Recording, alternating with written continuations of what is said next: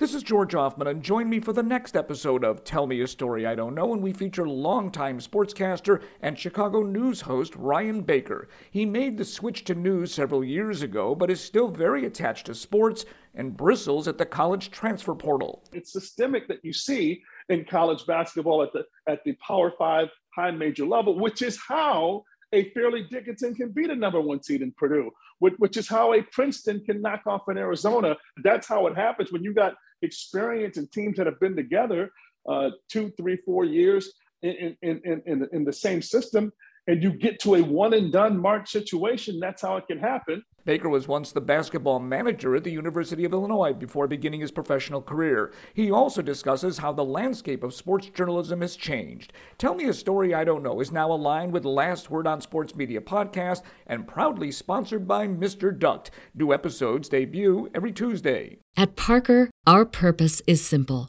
We want to make the world a better place by working more efficiently by using more sustainable practices, by developing better technologies, we keep moving forward. With each new idea, innovation, and partnership, we're one step closer to fulfilling our purpose every single day. To find out more, visit parker.com/purpose. Parker, engineering your success.